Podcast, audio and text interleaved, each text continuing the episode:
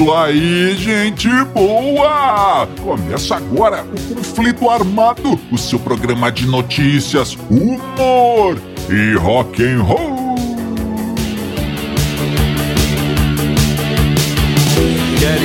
E vamos para as manchetes de hoje. O FBI investigou Trent Reznor. O primeiro encontro entre Ginger Baker e John Lydon. A vez dos Beast Boys encararem a censura. Tudo isso e muito mais no conflito armado que começa agora. Eu sou Bob Macieira e aqui comigo no estúdio o meu arqui-rival e melhor amigo Crânio. Tudo bem, Crânio? Tudo bem, Bob? Saudações, caros ouvintes! Tamo junto no rock! Tamo junto no rock, Crânio! E sem mais enrolações, vamos ao nosso primeiro assunto. É isso aí, amigo ouvinte! Vamos começando o nosso conflito armado de hoje. E crânio, olha aí. Estamos agora em 1989, lá em Burr Oak, no Michigan. Ah. Cidadezinha lá no Michigan, crânio.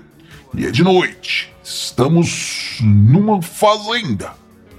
O dono da fazenda, o nosso querido Robert Reed, estava ali, sentado na sua, na porta da sua casa, ali na sua varanda, enrolando o seu cigarrinho de palha. É, quando ele viu no céu luzes piscantes. Ele olhou aquilo e disse: como diria o Chaves, ele disse: Já chegou o disco voador!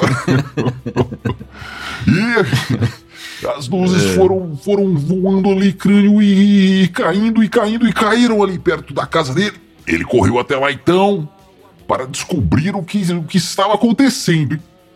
E chegando ali, ele viu os destroços e identificou imediatamente que não se tratava de um OVNI. Não se tratava de um disco voador eram balões meteorológicos, crânio, e Aham. amarrados nos balões ali estava uma câmera, uma câmera Super 8, uma câmera antiga, tal. E ele pensou, mas o que, que é isso, cara? Não é um disco voador? Será? Que pena. Ah, já sei, disse o Robert Reed. Porque o que, que acontece, cara? Há pouco, pouco tempo atrás, alguns vizinhos dele ali tiveram problemas com a lei, digamos assim. Aham. Os oficiais acharam, os oficiais da lei, da ordem, os policiais acharam ali, na, na- no terreno ali dos vizinhos do, do Robert Reed, ali em Burr Oak, Michigan, ali, Aham. é, pla- plantações, plantações, espécies, espécies de maconha. É, olha aí. Suspeito. O Robert Reed pensou: ah, já sei o que está acontecendo. Isso aqui são câmeras. É uma câmera da polícia que está fiscalizando, está estudando aí para ver se os meus vizinhos voltaram a plantar aquelas, aquelas plantinhas suspeitas lá. Então, tá. então ele ligou imediatamente para a polícia, crânio, que foi lá ver o que, o que estava acontecendo, né? E a polícia chegou lá, crânio, e olhou ali os destroços, a câmera Super 8 e falaram. O, o policial falou com ele: Não, cara, não é câmera de vigilância, não, viu? É, nós não usamos Super 8 pra fiscalizar as ações de maconha, não. Super 8 era uma câmera antiga, né, crânio? É. Então tá, mas nós vamos levar assim mesmo, disse o policial. E levaram um filme, o crânio. E tiveram que revelar, né? Aquelas câmeras antigas, revelaram um filme e foram assistir.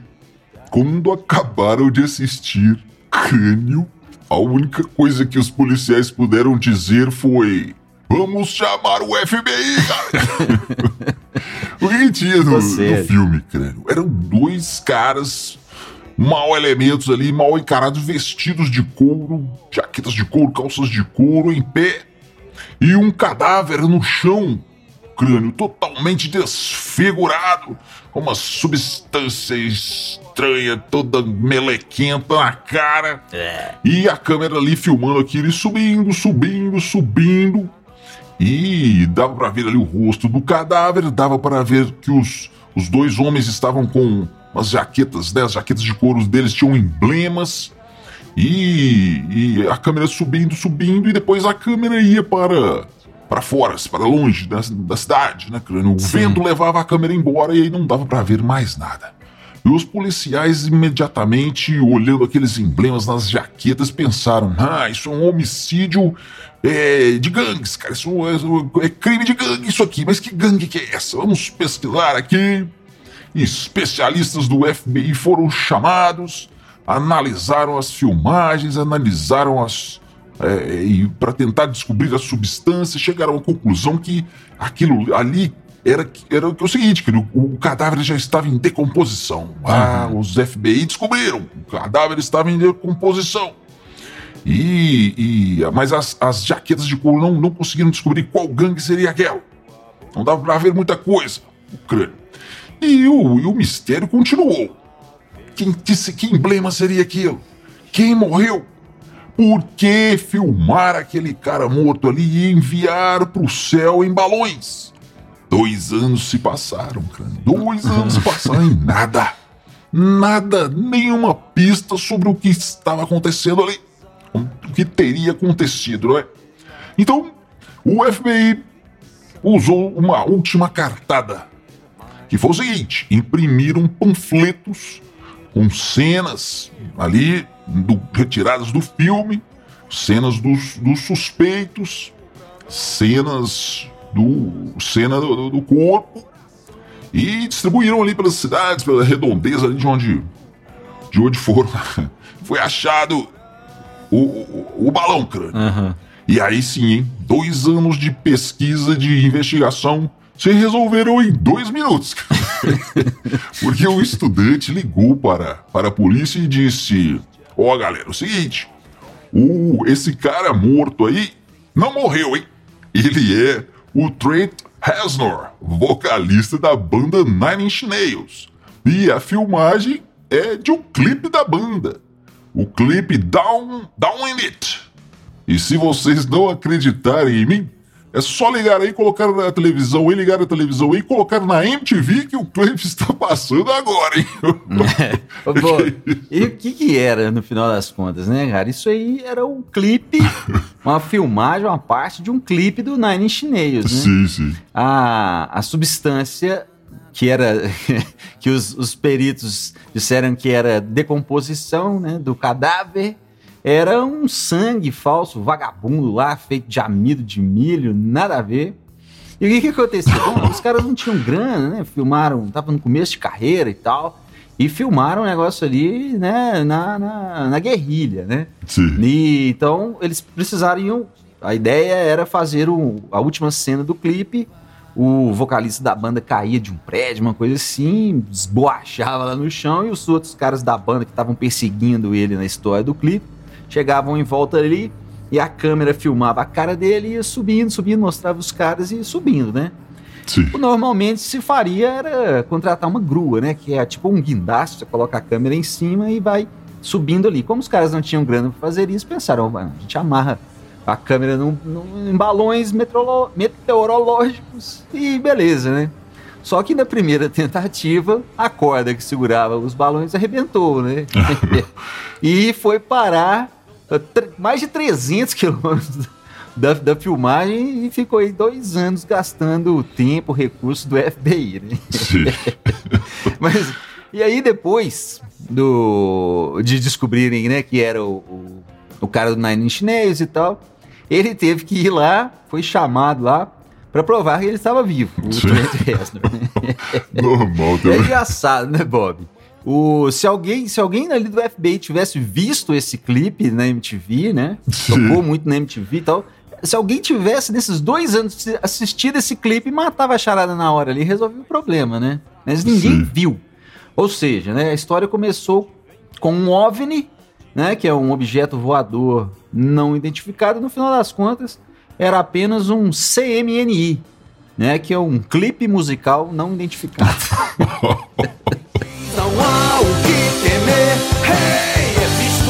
É, amigo ouvinte, você já conhece as nossas redes sociais? Você já procurou aí os Dillions no Instagram, no Facebook, no YouTube? Procure que você vai encontrar muita coisa interessante. Se você não conhece, vai lá que você vai se surpreender. Além do conflito armado que já tem mais de 150 programas, 150 edições, nós também temos três bandas aqui no, no, no aqui em Dillion City.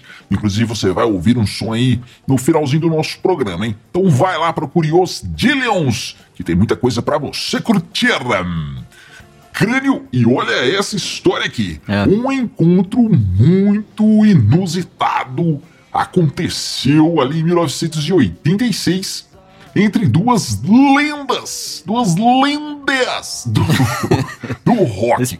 O primeiro, ele, John Lydon, o famoso Johnny Rotten, o vocalista dos Sex Pistols, o raivoso, o beligerante, o violento punk, o punk raiz mesmo, o, o, o, o que acabou se tornando aí uma verdadeira, o verdadeiro porta-voz de uma geração inteira ali no final dos anos 70.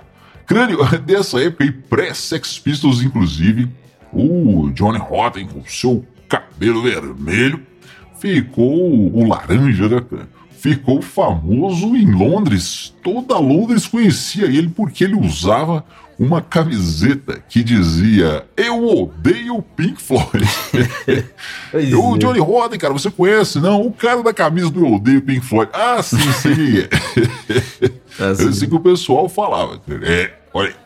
Mas então o que acontece? Em novembro de 1976, o, o Sex Pistols, a banda do Johnny Rotten, lança um single destruidor, Anarchy in the UK, crânio. E foi realmente um ataque violento ali, foram com tudo na jugular do rock clássico.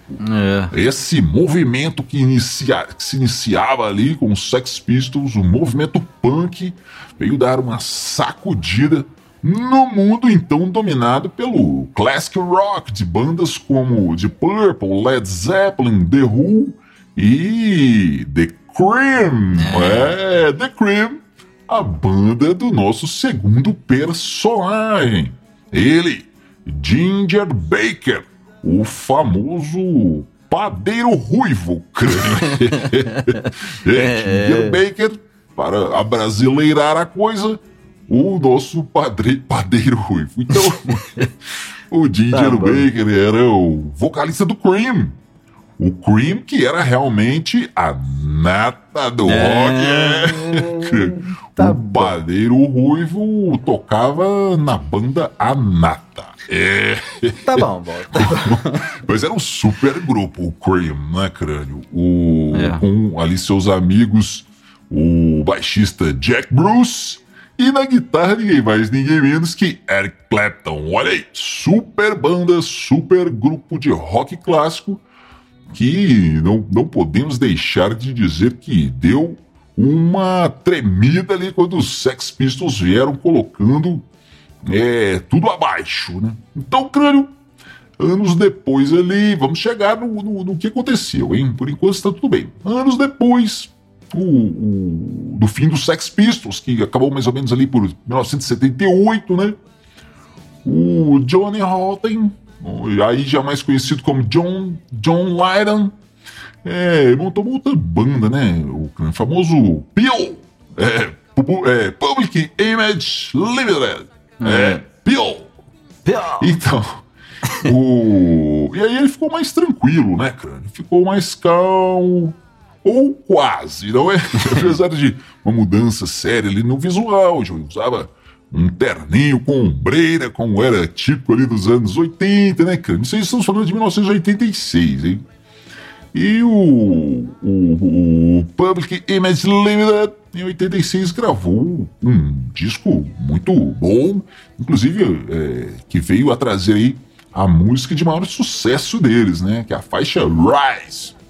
E para para gravar essa bateria, o John Lydon chamou ninguém mais, ninguém menos que o, o nosso amigo Padeiro Ruivo. É, Ah. o Ginger Baker tocou aí nessa, nessa, ó, nessa faixa Boa. clássica Que da cores. banda do John Lydon. E o, Olha. então o Ginger Baker conta que conheceu o John Lydon, ele já estava mais tranquilo, não era aquele punk selvagem, pero, pero no mucho. cara. Ainda É. tinha ali, sim, um resquício daquele moleque lá dos anos 70. E o Jack Bruce disse que ficou. ó, Jack Bruce não, cara, o Ginger Baker. Ginger Baker. É, disse que ficou muito, muito, muito impressionado quando, a- pela primeira vez, quando conheceu o, o John Rotten, o John Lydon, quando, assim, o primeiro impacto quando ele chegou numa na sala onde o, o John Lydon estava. O que, que o John, John Lydon estava fazendo com o crânio? Estava cortando as unhas. Até aí tudo bem. Só que para cortar as unhas, ele usava uma gilete. uma lâmina de barbear. Que que é isso? Crânio, você faz isso também? Você corta, você corta as unhas com lâminas de barbear? Não, não, Bob. Isso é, isso é coisa de punk Nutella, cara. Eu, eu Ah, corto sim. com motosserra mesmo. Ou Ah, uma serrinha tá. Aí é só você chegar lá e. tem, Pronto, fácil. Mas é, é muito louco, Bob, a gente imaginar isso aí, né? O. O, o Gin- Ginger Baker, né? Um batera clássico, um cara muito bom e tudo, gravando com um ex-Sex Pistols. É estranho, né? Sim. Mas, e, inclusive, isso aí é um dos segredos mais bem guardados do rock. Porque além do, do Ginger Baker, isso veio a público agora há pouco tempo, né? Além do Ginger Baker, o Steve Vai tocou nesse disco aí, cara. Tocou Incrível, guitarra. incrível. Steve Vai! Os guitarristas mais espetaculares de todos os tempos, né? E o John Lydon conta que ele, eles chegaram em Nova York lá pra gravar esse disco e o pessoal da banda dele era muito cru ainda, né? Muito verde. E não tava dando- conseguindo gravar.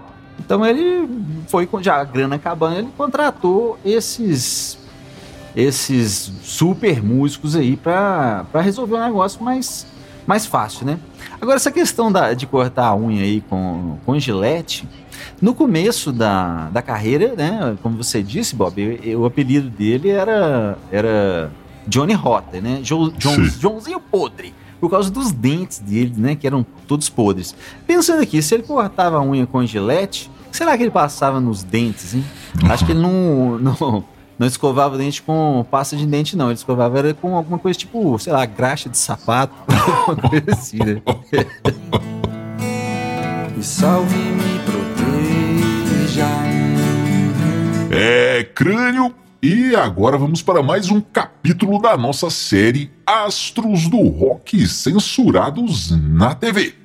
E as vítimas da censura de hoje, crânio, são eles, os Beast Boys, que foram ali um grupo de rap rock americano formado em Nova York em 1981.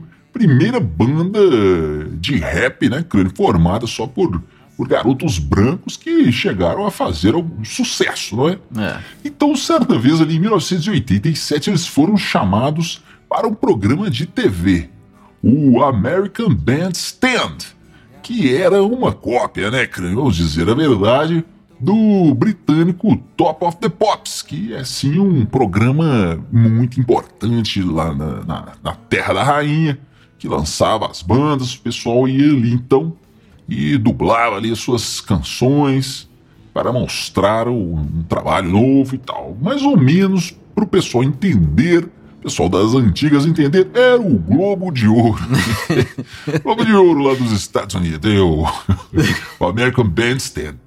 E o que, que acontece? Os Beat Boys chegaram lá e foram é, dublar. Mas eles não estavam afim de dublanças, nada. né? Nem de dublações, hein? Olha. Então os caras avacalharam completamente a, a apresentação. Jogaram o microfone no chão, ficaram pulando um em cima do outro, rolando no chão e mostrando, fazendo questão de mostrar que o negócio era dublado. E teve, inclusive, uma vez uma- um momento lá que eles pegam uma dançarina, né, jogam uma mulher pra cima, né, fazem uma confusão danada e ainda fizeram uns gestos meio obscenos lá para coroar a apresentação, enfim, foram censurados e não voltaram mais no programa. É, pois é, né? Mais uma censura idiota e imbecil, né? Sei lá, a gente vê o- o- as imagens aí, não tem nada de, de, de indecente, não. É, é uma zoeira muito legal que os caras aprontaram. É. Será mesmo que, os, que, que alguém ainda tinha, uma- tinha inocência ali naquele momento? Alguém acreditava que os caras estavam cantando de verdade nesses programas, né? Ainda mais naquela época, ninguém nunca pensava que as guitarras não estavam nem ligadas, não tinha amplificador, não tinha nem cabo, né? É verdade. Naquela época, né, sei lá, nem microfone sem fio não, não existia. Mas é muito legal essa apresentação dos caras aí. Eles destroem os microfones, ficam jogando o microfone um pro outro. O cara canta com o microfone a, a- a- né, dois quilômetros de distância. é muito legal. E mais uma vez, comprova aí. Censura é coisa de idiota, imbecil. Não serve pra nada. Olha aí. Então, amigo ouvinte, você fica agora com a banda Os Dillions e a música No Meu Lugar, que você encontra em todas as plataformas de streaming. É só procurar lá no Spotify, no Deezer, Os Dillions. Você encontra, siga a banda lá que estamos sempre lançando músicas novas. Lembrando também que temos mais duas bandas aqui em Dillion City. A banda do nosso parceiro aqui, o Crânio, que é o Crânio e os Elétricos. E também a banda nova Overdrive Machine. Segue lá! E se você tem uma rádio, uma rádio online ou uma rádio é, que não seja online, né? É, e você quer o nosso programa aí, na sua rádio, entre em contato pelas nossas redes sociais, procure os Dillions, procure, procure Conflito Armado, você encontra a gente, entre em contato que a gente fecha uma parceria aí. Então é isso aí, galera. Nos vemos no próximo Conflito Armado. Valeu, valeu, Tô valeu! passando longe de gente chata. Hum. Tô correndo, eu tô passando longe de covarde. Tiro o tempo todo dia pra pensar. Às vezes sem querer me vem uma ideia do que eu deixei de falar. Mas qualquer coisa que eu diga, o otário sempre vai discordar. Não para um minuto pra entender, não para um segundo pra raciocinar. E disso importa, não destilo veneno. Eu não perco meu tempo com alguém que só queria estar no meu lugar. É meu irmãozinho, eu tô correndo, eu tô passando longe de gente chata. É meu irmãozinho, eu tô correndo, eu tô passando longe de gente covarde. Tiro um tempo todo dia pra É do que eu deixei de falar. Daquela mensagem que chega, procurando me provocar. A minha resposta é o silêncio. Não vou tocar tambor, falou o samba. e nada disso importando de estilo veneno. Eu não perco meu tempo com o que só queria estar.